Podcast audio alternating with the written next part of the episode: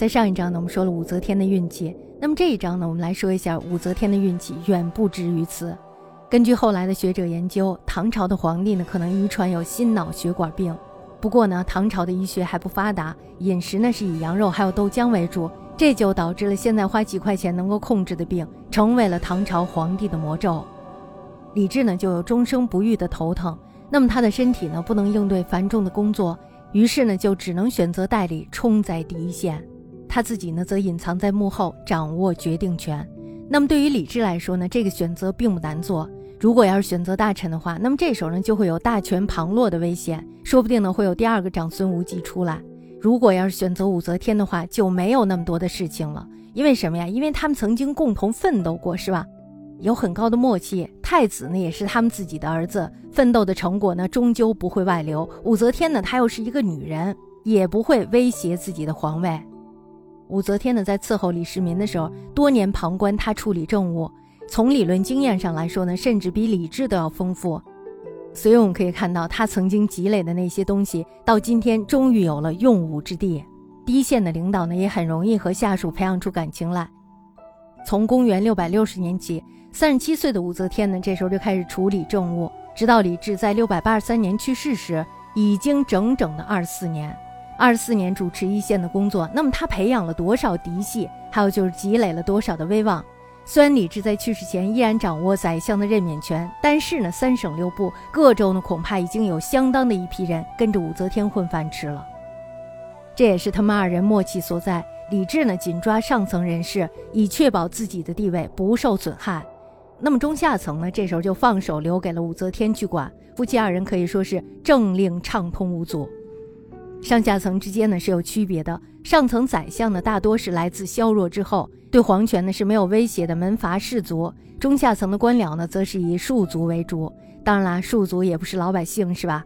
而是第二三梯队中的小士族。后来呢，武则天她能够屡次平定叛军，击败政敌，权力根基呢就在于此。那么到李治生命的最后几年，就算是他想动这个武则天，这时候呢也是不可能的了。废王皇后容易，那么废武则天呢却是难上加难。况且呢，李治他也未必是想废的。有时候呢，他的确是恨得牙根直咬。但是大家说他们俩是一种什么关系啊？是一种依存的关系。那么在公元六百八十三年的时候，李治驾崩了，他让宰相裴炎辅政，并且呢告诉了太子简，军国大事有不决者，兼取天后禁止。这意思什么呀？就是乖孩子呀，你要听妈妈的话，对不对？这样呢，就形成了宰相、皇帝和太后的三角权力结构。不仅呢可以相互制衡，而且呢还能相互帮助。但是呢很可惜，新皇帝李显呢他特别的混蛋，是不是？他想封他的岳父韦玄真为侍中，这是一个什么职位？这是一大官，是吧？相当于宰相预备成员。裴炎呢他当然是不肯的，因为什么呀？因为有人来跟他抢饭了呀。所以呢他不想让这个饭碗被抢走。估计呢李显是想彰显一下自己的权威，我把天下给了韦玄真。又有何不可呀？区区一个侍中算得了什么呀？大家可以看一下，这个人其实丝毫没有他父母的神韵，是吧？李显的混账话呢，这时候正好给了裴炎机会，或者说给了武则天机会。裴炎呢，立刻入宫对武则天汇报。于是呢，他们两个人联手把这个李显给废了。权力的铁三角当中呢，两个人都看不上李显，这件事呢，基本上就成了定局。废帝对于裴炎还有武则天到底有什么好处呢？那么对于裴炎来说呢，当然是获得了拥立新帝的定策之功。普天之下呢，再也没有比拥立更大的功劳了。对于武则天来说呢，地位则是更上一层楼。本来呢，李显是没有机会当皇帝的，全靠他父母扶持才能坐上这个龙椅来过一过瘾。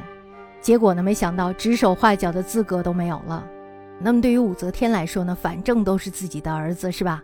谁当皇帝都一样。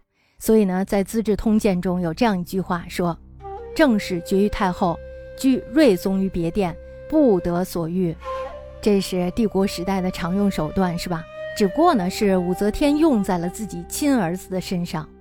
有了这样的基础呢，武则天在不久之后就罢免了裴炎，然后呢，逐渐掌握了宰相的任免权。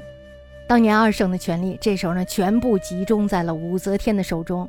至此呢，未来的女皇几乎大权独揽。我们说，为什么武则天她能够当上皇帝？其他的王朝呢，也有非常强硬的太后，可是他们都不能进一步走向那个专属于男人的宝座。这和当年的社会风气是有关系的。